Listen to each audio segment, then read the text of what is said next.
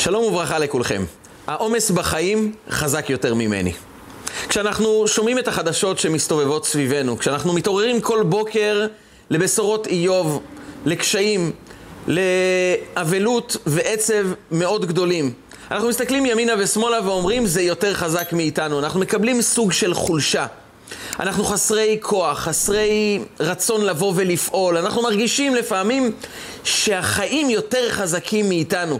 זה יכול להיות ברובד הכללי של עם ישראל, זה יכול להיות גם בחיים הפרטיים שלי. אני מרגיש שההתמודדות מול אתגרי החיים כבר קשה לי.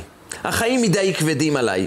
האתגרים מול האנשים סביבי, במשפחה, בעבודה, בהתמודדות שלי מול עצמי, זה כבר עובר את סף הכוח שלי באופן אישי. אני מתמודד מול קשיים שאני לא יכול להתמודד מולם. מאיפה מקבלים כוחות? איך אני יכול להתרומם? איך אני יכול לקבל סוג של שמחה, התלהבות, עשייה, תקווה, כשאני מרגיש שההתמודדות שלי היא קשה לי, שאין בי מספיק כוחות להתמודד מול הקשיים האלו. כשאני מסתכל לקשיים בעיניים, מה אני אמור לומר לעצמי? וזה בדיוק הסיפור של פרשת השבוע. אנחנו נמצאים בתוך כל המהפכה במצרים, שהקדוש ברוך הוא מפיל עשר מכות על המצרים, ואז מגיע פרשת בו, פרשת השבוע שלנו, והקדוש ברוך הוא אומר למשה רבנו את הדבר הבא: בוא אל פרעה, כי אני הכבדתי את ליבו ואת לב עבדיו למען שיתי אותותיי אלה בקרבו. אני רוצה להראות לעולם את הכוח העוצמתי שלי, ולכן אני סוגר את הלב של פרעה ועבדיו, והם כבר לא יסכימו לשלח את בני ישראל מארץ מצרים, אבל ממך, משה, אני מבקש בקשה. בוא אל פרעה. אומר לנו רש"י, והתרה בו. תתרה בו. תאמר לו, אם אתה לא משלח את בני ישראל מארץ מצרים, אני מביא מחר הרבה בגבוליך. אתה תקבל את מכת הרבה ועוד מכות, אם אתה לא תסכים לשלח את בני ישראל. וכאן נשאלת לה שאלה פשוטה. למה הקדוש ברוך הוא שולח את משה רבנו להתרות בפרעה, אם הוא כבר מודיע לו שפרעה לא הולך להקשיב? אם הוא לא הולך להקשיב, אז נשאר לנו רק לתת את המכה ולהראות לכל העולם את עוצמתו של הקדוש ברוך הוא. מה הרעיון בלשלוח את משה רבנו להתרות בפרעה, כשאנחנו כבר יודעים שהוא לא יקשיב? להתרות, יש בזה מסר. התראה זה אומר, אם לא תעשה את מה שאנחנו מבקשים ממך, זה העונש שתקבל. אבל בהתראה יש בחירה. כלומר, לאדם שאותו אנחנו מטרים, מטרים בו, יש לו בחירה להקשיב או לא להקשיב. אבל כל ההתראה הזו היא מיותרת לחלוטין כאשר אנחנו יודעים שפרעה לא הולך להקשיב. אז מה הרעיון לשלוח את משה לדבר דיבורים חסרי תועלת, לאבד זמן כאשר אנחנו יודעים שממילא הוא לא הולך להקשיב? מה הרעיון בלשלוח את משה רבנו? ויותר מזה, אם אנחנו יודעים שפרעה לא הולך להקשיב, אז למה אנחנו אומרים לו, אם אתה לא משלח את בני ישראל, הנני מביא מחר הרבה בגבוליך? הוא מקבל עונש על זה שהוא לא מקשיב כאשר הקדוש ברוך הוא גורם לו לא להקשיב. מילא הוא מקבל עונשים כאשר הוא בבחירתו בוחר לא לשלח את עם ישראל, לא לשחרר את עם ישראל. מגיע לו עונש. כעת הקדוש ברוך הוא סגר את ליבו כי הוא לא הקשיב עד עכשיו, גם מובן. לא הסכמת לשחרר את עם ישראל, לא שחררת את הלב שלך, אנחנו סוגרים לך את הלב. אבל כעת הוא הולך לקבל עונשים על בחירה שלו הוא בוחר, על העובדה שהלב שלו סגור כאשר הקדוש ברוך הוא סגר לו את הלב. למה הוא מקבל עונש על זה שהוא לא משלח את עם ישראל כעת, כאשר ההחלטה הזו היא נובעת מהחלטתו של הקדוש ברוך הוא לסגור את ליבו של פרעה. ולמה ממתינים עד מחר? הנני מביא מחר הרבה בגבוליך. למה להמתין יום שלם כאשר אנחנו יודעים שהוא לא הולך להקשיב? אז אפשר מיד פשוט לומר לו, אתה משחרר עכשיו את בני ישראל, אתה לא מוכן עכשיו, בעוד שעה תקבל את העונש. אנחנו ממתינים עד מחר. ברעיון של שליחת משה רבנו, לפרעה להתרות בו, לומר לו אנחנו מחכים עד מחר. לומר לו אתה תקבל עונש אם לא תשלח את עם ישראל. למרות שהקדוש ברוך הוא סגר את ליבו, הרעיון של שליחת משה רבנו לפרעה, הוא מהווה מסר לכל אחד מאיתנו ולכל הדורות בעם ישראל, כמו שכתוב בפסוק, למען תספר באוזני בנך ובן בנך. אתה אמור לספר את הסיפור של המפגש שלך עם פרעה. את כל הסיפור של המכות, ובעיקר את העובדה שפרעה לא יכול לשלח את בני ישראל כי סגרתי את ליבו. אבל ממך אני מבקש לדבר עם פרעה. יש כאן מסר עוצמתי, שאתה חייב לספר אותו באוזני בנך ובן בנך, לכל הדורות. זה מסר שנותן לנו את הכוח. איך מתמודדים מול הפרעה בחיים שלנו? איך מתמודדים מול מצרים מלשון מיצרים, מול קשיים, מול בשורות לא טובות, מול התמוד... התמודדויות ואתגרים שאנחנו אומרים זה יותר חזק מאיתנו. למען תספר באוזני בנך ובן בנך את המסר של משה רבנו במפגש, בפרשת בו, עם פרעה. כדי להיכנס לעומק הרעיון של המסר של משה רבנו לפרעה, המסר של פרשת בו, רגע לפני שניכנס אליו, אני אבקש מכם. כדי שהשיעור הזה יגיע לעוד אנשים, אני מבקש בקשה אישית. הרשמו כמנויים, לחצו לייק, תכתבו תגובות, תפיצו את השיעור לעוד אנשים, תשתפו אותם במסר הזה, זה יכול לעזור גם להם בלחיצה אחת. אנחנו פשוט עוזרים לעוד מישהו. לחצו לייק, הרשמו כמנויים, ואנחנו נכנסים לעומק של פרשת בו. העומק של המסר של משה לפרעה. הגמרא במסכת ברכות מספרת את הסיפור הבא. באותה תקופה, מי שהנהיג את עם ישראל היה רבן גמליאל. רבן גמליאל היה הנשיא של עם ישראל, וכמובן, התשוקה הגדולה של כל משפחה הייתה לשלוח את הילדים ללימוד התורה. והיה את בית המדרש המרכזי שאותו ניהל רבן גמליאל. ורבן גמליאל קבע כלל, כל מי שאין תוכו כברו, מי שהאישיות הפנימית שלו היא לא מתאימה להנהגה החיצונית שלו, כלומר הוא אולי נראה כאדם ירא שמיים, לומד תורה, אדם שמתנהג בצורה טובה, אבל בפנים הוא לא בדיוק אותו אדם כפי שנראה בחוץ, הוא לא יכול להיכנס לבית המדרש. רק מי שתוכו כברו. כלומר, הוא גם מצטייר כאדם טוב, אבל הוא באמת גם אדם טוב בתוכו. החיצוניות והפנימיות תואמים, רק הוא יכול להיכנס לבית המדרש. כמה אנשים יכולים להעיד עליהם שהם מזדהים לגמרי עם צורת ההנהגה החיצונית שלהם, עד כמה הם אמיתיים בתוכם, והרבה יהודים פשוט לא נכנסו לבית המדרש, לא בגלל שהם לא רצו, כיוון שרבן גמליאל העמיד שומר לפתח. הוא העמיד שומר שיבדוק כל אדם שנכנס, האם תוכו כברו, ואם לא, הוא נשאר בחוץ. ונשאלת שאלה פשוטה, שומר הפתח, איך הוא אמור להבחין האם האדם הוא אמיתי בפנים, או שהוא רק מן השפה ולחוץ? הוא רק מצייר את עצמו כאדם רוחני, כאדם שרוצה ללמוד תורה? או שהוא באמת כזה? איך שומר הפתח יכול לזהות? מה הכלי לזהות מה קורה בתוכו של אדם? עונים המפרשים את התשובה הבאה. רבן גמליאל היה לו כלל.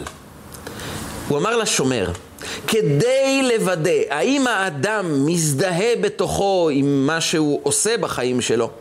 האם הוא רק לומד תורה או שהאישיות שלו משתוקקת לתורה? הוא מחפש אמת. הוא משתוקק להיות חלק מהאמת האלוקית. אני מבקש ממך, כך אמר רבן גמליאל לשומר הפתח, תעשה את הדבר הבא. כל אדם שבא ללמוד תורה, תאמר לו דבר אחד. היום סגור. תנעל את הדלת ותאמר לאנשים, אין כניסה. הגעת מאוחר. אתה לא יכול להיכנס. אני לא נותן לך להיכנס. למה? כי אני לא רוצה לתת לך להיכנס. ואז תראה איך בני האדם מגיבים. מי שאומר לך, למה אתה עושה כזה דבר? איזה מין רבנים היום מנהיגים את הדור? מה זו העובדה הזו ששמים שומר לפתח, זה לא בסדר, אנשים לא טובים, לא רוצים אותי? לא נכנס. מונעים ממני להיכנס, אז אני פטור. אני אומר לריבונו של עולם, סגרו לי את הדלת. הרבנים, האחראים. אני לא אשם, ואם אני לא אשם, אני חוזר הביתה. ואם יגידו לי למה לא למדת את התורה, אני אגיד כי סגרו לי את הדלת. זו אשמתם. אני עשיתי את ההשתדלות שלי. אמר לו רבן גמליאל, מי שיגיב כך, אל תיתן לו להיכנס. אבל תחפש את האנשים שמתעקשים. תחפש את האנשים שנלחמים. תחפש את האנשים שכאשר הם רואים את הדלת סגורה, הם מחפשים את החלון. ואומרים לשומר, אני הולך להיכנס היום ללמוד תורה. שום דבר לא ימנע ממני מללמוד תורה. אתה יכול לסגור את הדלת, יש חלון. אין חלון, אני אטפס על הגג. ואם צריך, גם באמצע החורף, אני אעלה על הגג ודרך ערובה אני אשמע דברי תורה, כמו שלימד אותנו הלל הזקן. הגמרא במסכת יומא מספרת על הלל הזקן שהיה עני מרוד. בכל יום הוא היה מרוויח, כך אומרת הגמרא במסכת יומא דף ל"ה, הוא היה מרוויח בכל יום מטבע אחד. חצי מהמטבע הוא היה נותן לאשתו לפרנסת המשפחה, וחצי מטבע היה נותן לשומר בית המדרש. השומר בבית המדרש נתן להיכנס למי שמשלם חצי מטבע. טרפיק שנקרא באותה תקופה. והלל הזקן יום יום היה עובד, נותן חצי מהמטבע לאשתו ולילדיו לאכול, והיה משלם חצי מטבע כדי להיכנס לבית המדרש. יום אחד, הוא פשוט לא מצא עבודה, ולא הייתה לו את האפשרות לשלם לשומר הפתח. הוא ניגש לשומר הפתח וביקש להיכנס. השומר אמר לו, חצי מטבע, בלי זה לא נכנסים. הוא ביקש וביקש והשומר לא נתן לו. והלל הזקן פשוט הסתובב וחיפש דרך לעלות לגג. הוא עלה על הגג, זה היה ערב שבת. והוא מהערובה, על הגג, הקשיב לכל דברי התורה של שמעיה ואבטליון. הוא שמע את דברי התורה, אבל הקור היה חזק ממנו. זה היה חודש טבת, וירד שלג. וכך הוא נרדם על הערובה כל ליל שבת, כאשר ערימות של שלג נערמות עליו. שבת בבוקר, מגיע שמעיה ואבטליון לשיעור, ושמעיה אומר לאבטליון, אחי אבטליון, בכל שבת יש קצת אור בבית המדרש, וכעת חסר קצת אור, יש קצת חושך. והם הסתכלו למעלה, והם אמרו, יש כאן דמות של אדם. מיד הם אמרו לתלמידים לטפס על הגג, והם ראו שיש שלוש אמות, מטר וחצי של שלג שנערם על הלל הזקן. הוא איבד את ההכרה. מיד הם פינו ממנו את השלג, הדליקו כמובן אש, חיממו מים, חיללו את השבת לשם פיקוח נפש, לשם הצלת נפשות, והחיו בחזרה את הלל הזקן. ואמרו שמעיה ואבטליון, ראוי הוא זה, הלל הזקן, שנחלל עליו את השבת. זה נכון שצריכים לחלל את השבת עבור כל אחד שבסכנת נפשות, אבל הוא ראוי לזה. הוא מסר את נפשו עבור לימוד התורה. אם נחשוב רגע, זה היה הרגע הראשון שהפך את הלל הזקן מאדם שאוהב תורה למי שהופך להיות המנהיג של עם ישראל. מאותו אחד שהולך לפתח את שושלת נשיאי ישראל לדורותם, שינהיגו את עם ישראל. זה היה באותו רגע, באותו, באותם הרגעים. שכאשר הוא עומד מול השומר ואומר לשומר, אני כל יום משלם, היום אני לא יכול, תיתן לי להיכנס. והוא אומר לו, זה עולה כסף. והלל הזקן יכול לקחת כמה צעדים אחורה ולהגיד, מה, כסף? לא נותנים לבן אדם ללמוד תורה? ככה מונעים מבן אדם שנותן את הפרוטות האחרונות שלו כל יום ללמוד תורה, וכעת, רק כסף זה מה שמעניין אותם? מה אני צריך ללמוד תורה, כאשר מה שמעניין את האנשים זה רק כסף? איזה מין מנהיגים יש לנו? איזה מין דבר זה שמונעים מאדם שחסר כסף ללמוד תורה? הוא יכול להאשים הרבה אנשים, ויכול להיות שהוא גם יהיה צודק. הלל הזקן לא חיפש להיות צודק, הוא לא חיפש להאשים. הוא לא חיפש לומר זה חסר הגינות, זה נגד המוסר והיושר. מה רוצים ממני שאין לי כסף, אני בסך הכל רוצה ללמוד תורה? ריבונו של עולם, אתה לא נותן לי את האפשרויות, לא נתת לי כסף. נתת אנשים שאחראים על בית המדרש, הם רוצים רק כסף, לא אכפת להם, הם לא רואים אותי, הם לא מסתכלים עליי, לא אכפת להם ממני. כל העסק פה חסר רגישות, אני לא לומד תורה. ויכול להיות שהוא היה צודק.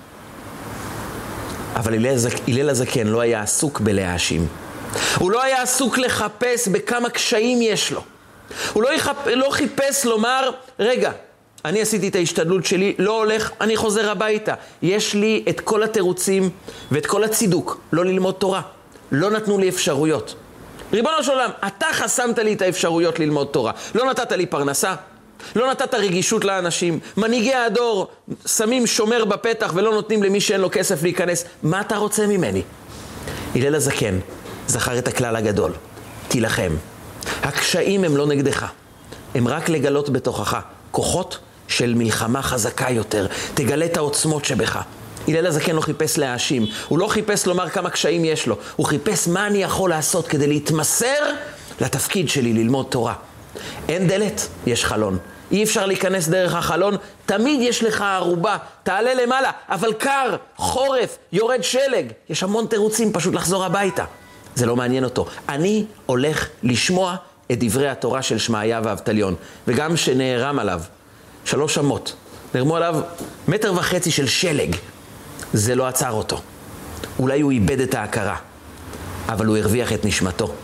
ומכאן צמח הלל הזקן, מנהיג הדור. אמר רבן גמליאל לשומר הפתח, אתה תסגור את הדלת. אתה יודע מהי הדרך שאדם יפגוש את מישהו? זה כאשר הוא מסתכל על הקשיים ואומר, אני מבין שלריבונו של עולם יש מטרה כאן בעולם. יש לו מטרה בי, כי הוא ברא אותי, בשונה מכולם. יש בי זהות שונה, טביעת אצבע שונה, יש לי פנים ייחודיות.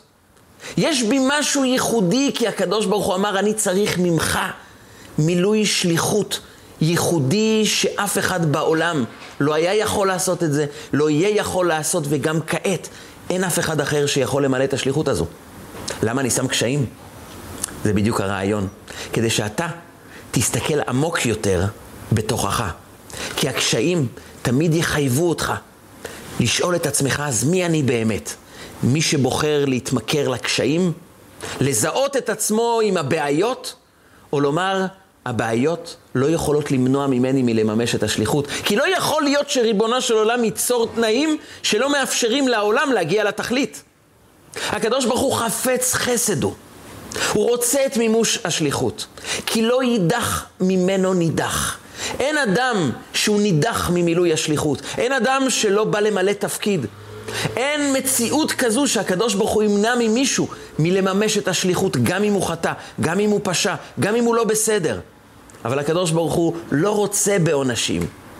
כי לא אחפוץ במות המת, כי אם בשובו מדרכו וחיה. הקדוש ברוך הוא מבקש שאדם ישוב מדרכו הרעה וחיה ושיחיה במימוש השליחות שלו. והלל הזקן הבין את זה כל כך לעומק, שהוא אמר לעצמו, ודאי, זה ברור שאני יכול ללמוד תורה. לא דרך הדלת, לא דרך החלון, דרך הערובה. שלג לא עוצר אותי. כי אני מבין שכל הקשיים לעולם לא ימנעו ממני מלהיות מי שאני אמור להיות. כי העולם בנוי בצורה כזו שאני אמור לממש את השליחות שלי. הקשיים הם קשיים, אבל אני תמיד חזק יותר מהם, כי בי צרוב, צרובה השליחות. בעומק הנפש שלי הגעתי לממש שליחות, והקשיים לא יכולים למנוע ממני את זה. ויותר מזה, הקשיים באים לומר לי, לגלות לי, לאפשר לי לזהות ולגלות את האוצר של יראת שמיים, את האוצרות הפנימיים הטמונים בי. כי רק הקושי מכריח אותי להתאמץ יותר, לא לבוא כמו מלך דרך הדלת ויגידו לי, אין לך כסף, אז תיכנס, נפרוס בפניך גם שטיח אדום. ניתן לך גם לשתות ולאכול, נפנק אותך, ניתן לך כל מה שאתה רוצה. אז אני נשאר שטחי. אז אני נשאר אדם שהוא מקבל, שהוא נצרך, שהוא נזקק. שיש בו צורך שהעולם יתמוך בו, כי הוא מעצמו חסר כוח. וכאשר הקדוש ברוך הוא רוצה לומר לנו, אתה חזק בזכות עצמך, בך יש כוחות. בך יש עוצמות גדולות.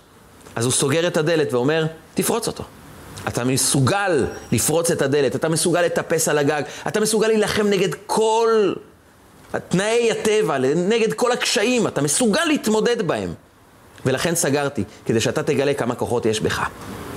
ולכן רבן גמליאל העמיד שומר לפתח ואמר, תראה, אלו שלא מוותרים, אלו שנלחמים, זה אלו שהפכו את הרצון השטחי שלהם למשאת נפש, לשליחות אישית, לרצון אישי. אלה שיילחמו, הם הפכו להיות תוכם כברם.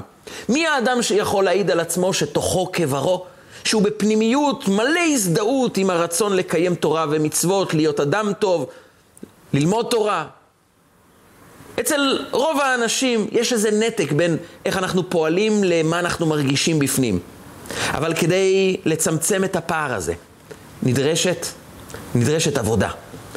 נדרש פ, פעולה, פעולה עמוקה של מלחמה, של נכונות לפרוץ את הדלת, להילחם, לומר לקשיים, אתם לא תמנעו ממני את השליחות. ומתוך אותה הסתכלות פנימית של הלל הזקן, שאני לא מסתכל על הקשיים, אני מסתכל על עצמי. אני לא מסתכל מה העולם אומר, אני מסתכל מה אני אומר לעצמי. ואני אומר, אם יש בי שליחות, לא יכול להיות שאלוקים ימנע ממני מלממש את השליחות. הקשיים הם רק כדי לגלות כמה אני עוצמתי, כמה כוחות יש בי, שאני יכול להפוך להיות אדם שמוכן להילחם ולגלות את הכוחות, את האוצרות הטמונים בי, דווקא דרך הקושי הזה. וזה בדיוק מה שאומר הקדוש ברוך הוא למשה רבנו. בוא אל פרעה, תלך לפרעה ותתרה בו, כי אני הכבדתי את ליבו. מסבירה החסידות, אומר הקדוש ברוך הוא למשה רבנו, אני הכבדתי את ליבו. אבל אם אני מכביד את ליבו, זה רק כשאני מערים עליו קשיים. זה רק שאין מספקין בידו לעשות תשובה, אני מעמיד מכשולים. אבל עדיין יש לו בחירה. ואם הוא באמת ירצה, הוא יוכל להתגבר. וינחם השם על הרעה אשר דיבר לעשות לעמו. הקדוש ברוך הוא אומר, גם אם אני אמרתי שאני אעניש את עם ישראל בעקבות חטא העגל, אני יכול להנחם, אני יכול להתחרט, אני יכול לשנות את זה. זה תלוי בכם, אם אתם מוכנים להילחם, אם אתם מוכנים לדחוף את הקשיים ולומר, אני יותר חזק. כי אני לא מסתכל מה העולם אומר, מה הקשיים אומרים, מה האתגרים, כמה רבים הם סביבי, אלא אני מתמקד במי אני.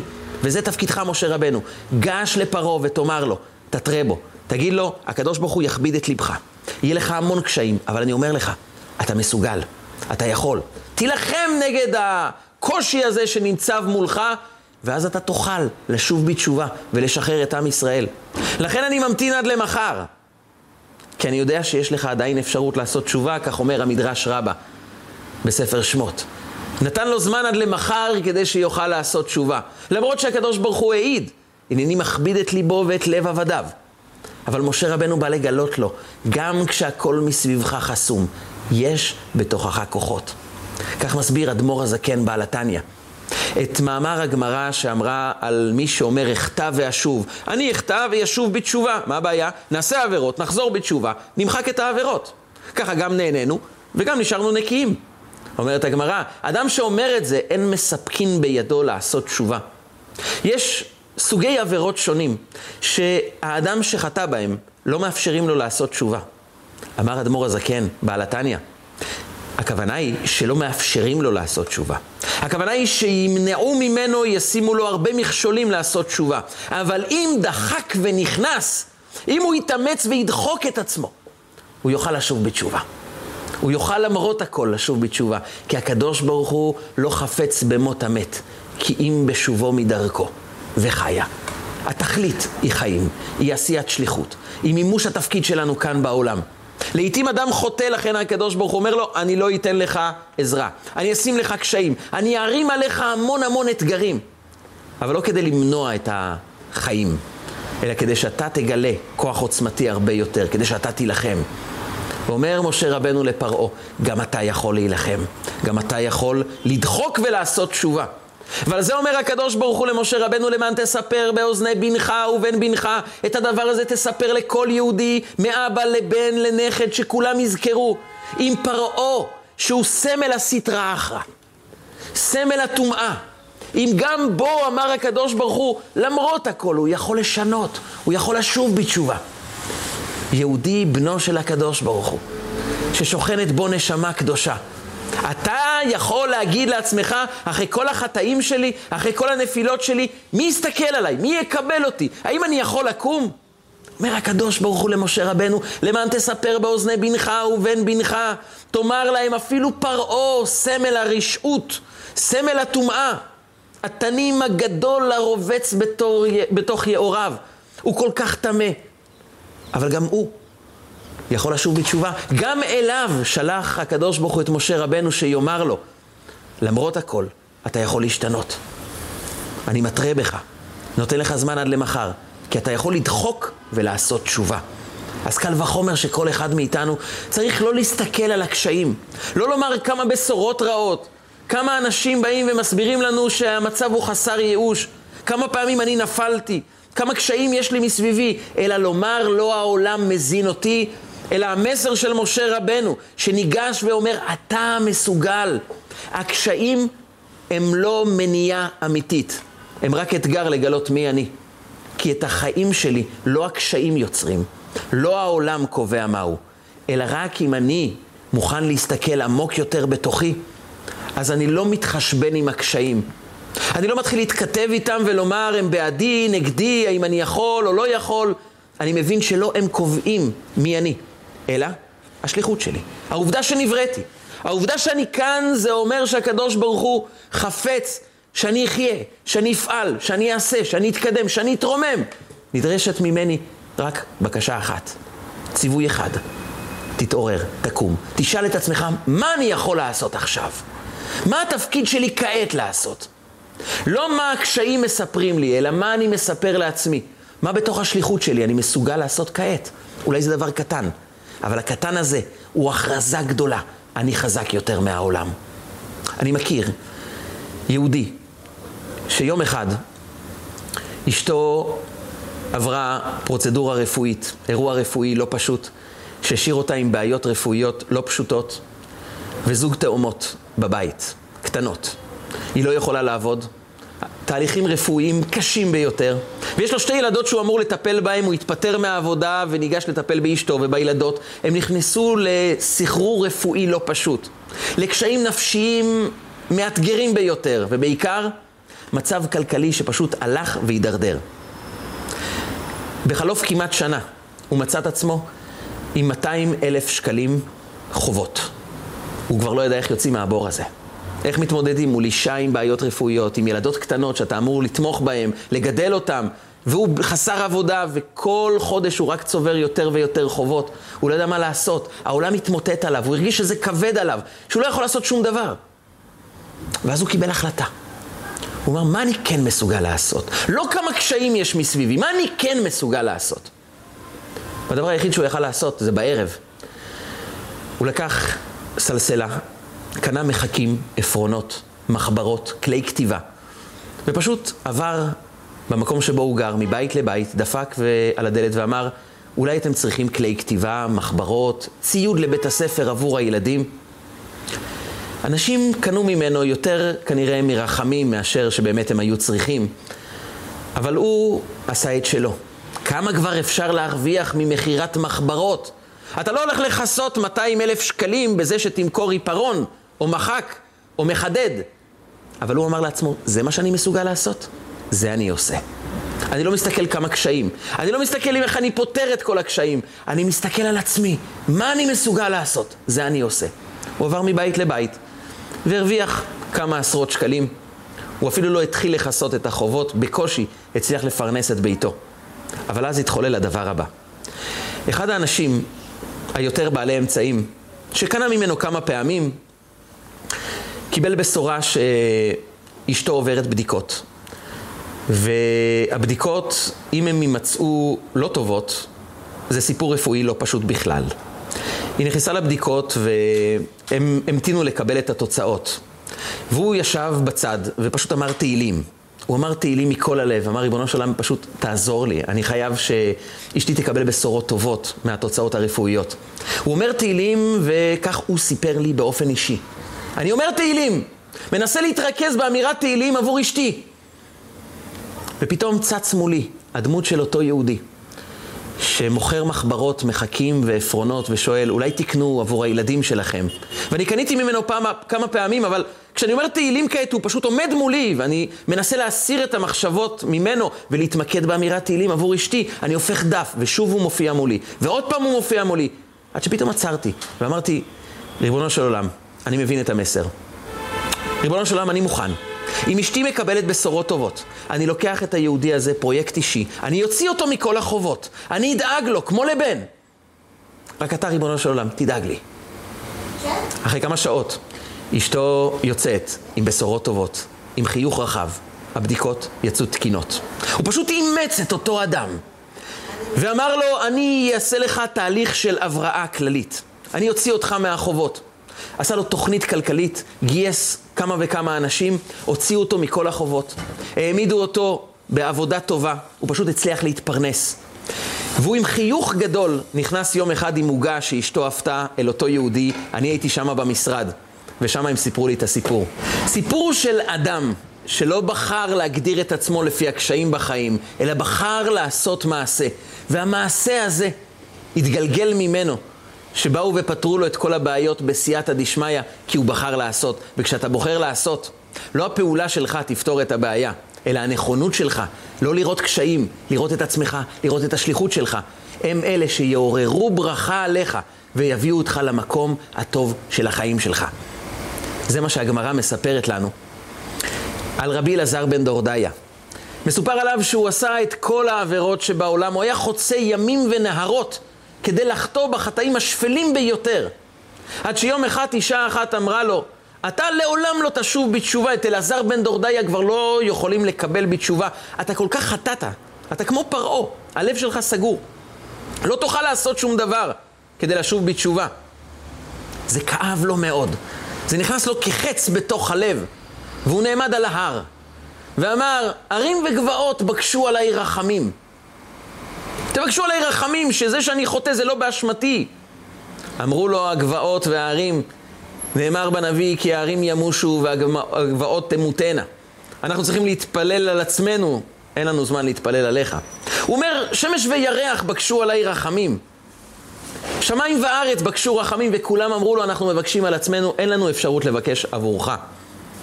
עד שאמר רבי אלעזר בן דורדיה את המשפט הבא, ואיתו הוא החזיר את נשמתו לבורא עולם. אין הדבר תלוי, אלא בי. הניח ראשו בין ברכיו וגאה בבכייה. יצא נשמתו. ויצא בת קול ואמרה, רבי אלעזר בן דורדיה, מזומן לחיי העולם הבא. בחר רבי יהודה הנשיא ואמר, לא דיין לבעלי תשובה שמקבלים אותם לעולם הבא. לא רק שמקבלים אותם לעולם הבא, אלא גם קוראים להם כבר רבי אלעזר בן דורדיה. ומסבירים המפרשים למה הוא נקרא רבי אלעזר בן דורדיה, כי הוא לימד אותנו את היסוד, שעליו אומר הקדוש ברוך הוא למשה רבנו, למען תספר באוזני בנך ובן בנך. אין הדבר תלוי, אלא בי. אין דבר שתלוי באירועים החיצוניים, הכל תלוי בנו. בוא אל פרעה ותתרה בו, תאמר לו, פרעה, לא משנה כמה חסמו לך את הדרך, לא משנה כמה קשיים, הדבר תלוי רק בך. אם לא תסתכל על הקשיים, תסתכל על מי שאתה, אתה תוכל לפרוץ את כל הגבולות. אתה תוכל למצוא את הכוחות בתוכך, כי רבי אלעזר בן דורדיה אמר להרים והגבעות תבקשו עליי רחמים, זה לא בגללי, זה בגלל ההורים, זה בגלל הסביבה, זה בגלל השכנים, זה בגלל המורים, זה בגלל שהיה קשה לי בחיים, זה בגלל שכל מה שעבר עליי היה יותר חזק ממני פשוט. תבקשו עליי רחמים שאני לא אשם. זה הרים והגבעות, שמיים וארץ, שמש וירח. מה שסביבי, אשם במצבי. והם אמרו לו לא. עד שהוא הבין, אין הדבר תלוי אלא בי. לעולם לא מתרחש עלינו אירוע שיותר חזק מאיתנו. אנחנו יותר חזקים מכל דבר, כיוון שיש בנו שליחות, והשליחות של נשמתנו היא החזקה באמת. ואת זה צריכים לספר באוזנינו, באוזני הילדים שלנו, ובאוזני כל אחד סביבנו.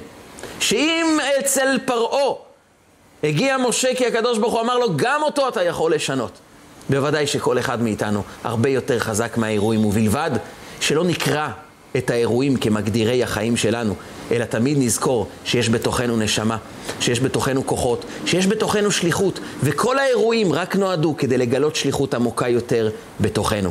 היה יהודי אחד שנכנס לרבי מלובביץ' וראה שקים של מכתבים. והוא הבין שהמכתבים שאנשים כותבים לרבי מלובביץ' הם מכתבים של כאב, של מחלות, של סבל, של צער, של בקשת עזרה. והוא אמר לרבי מלובביץ', אני רוצה לשאול שאלה. איך אתה מתמודד עם שקים של בעיות, שקים של צרות, כל הכאב, כל האבל, כל הצער של העם מתנקז אליך למשרד ואתה קורא יום-יום.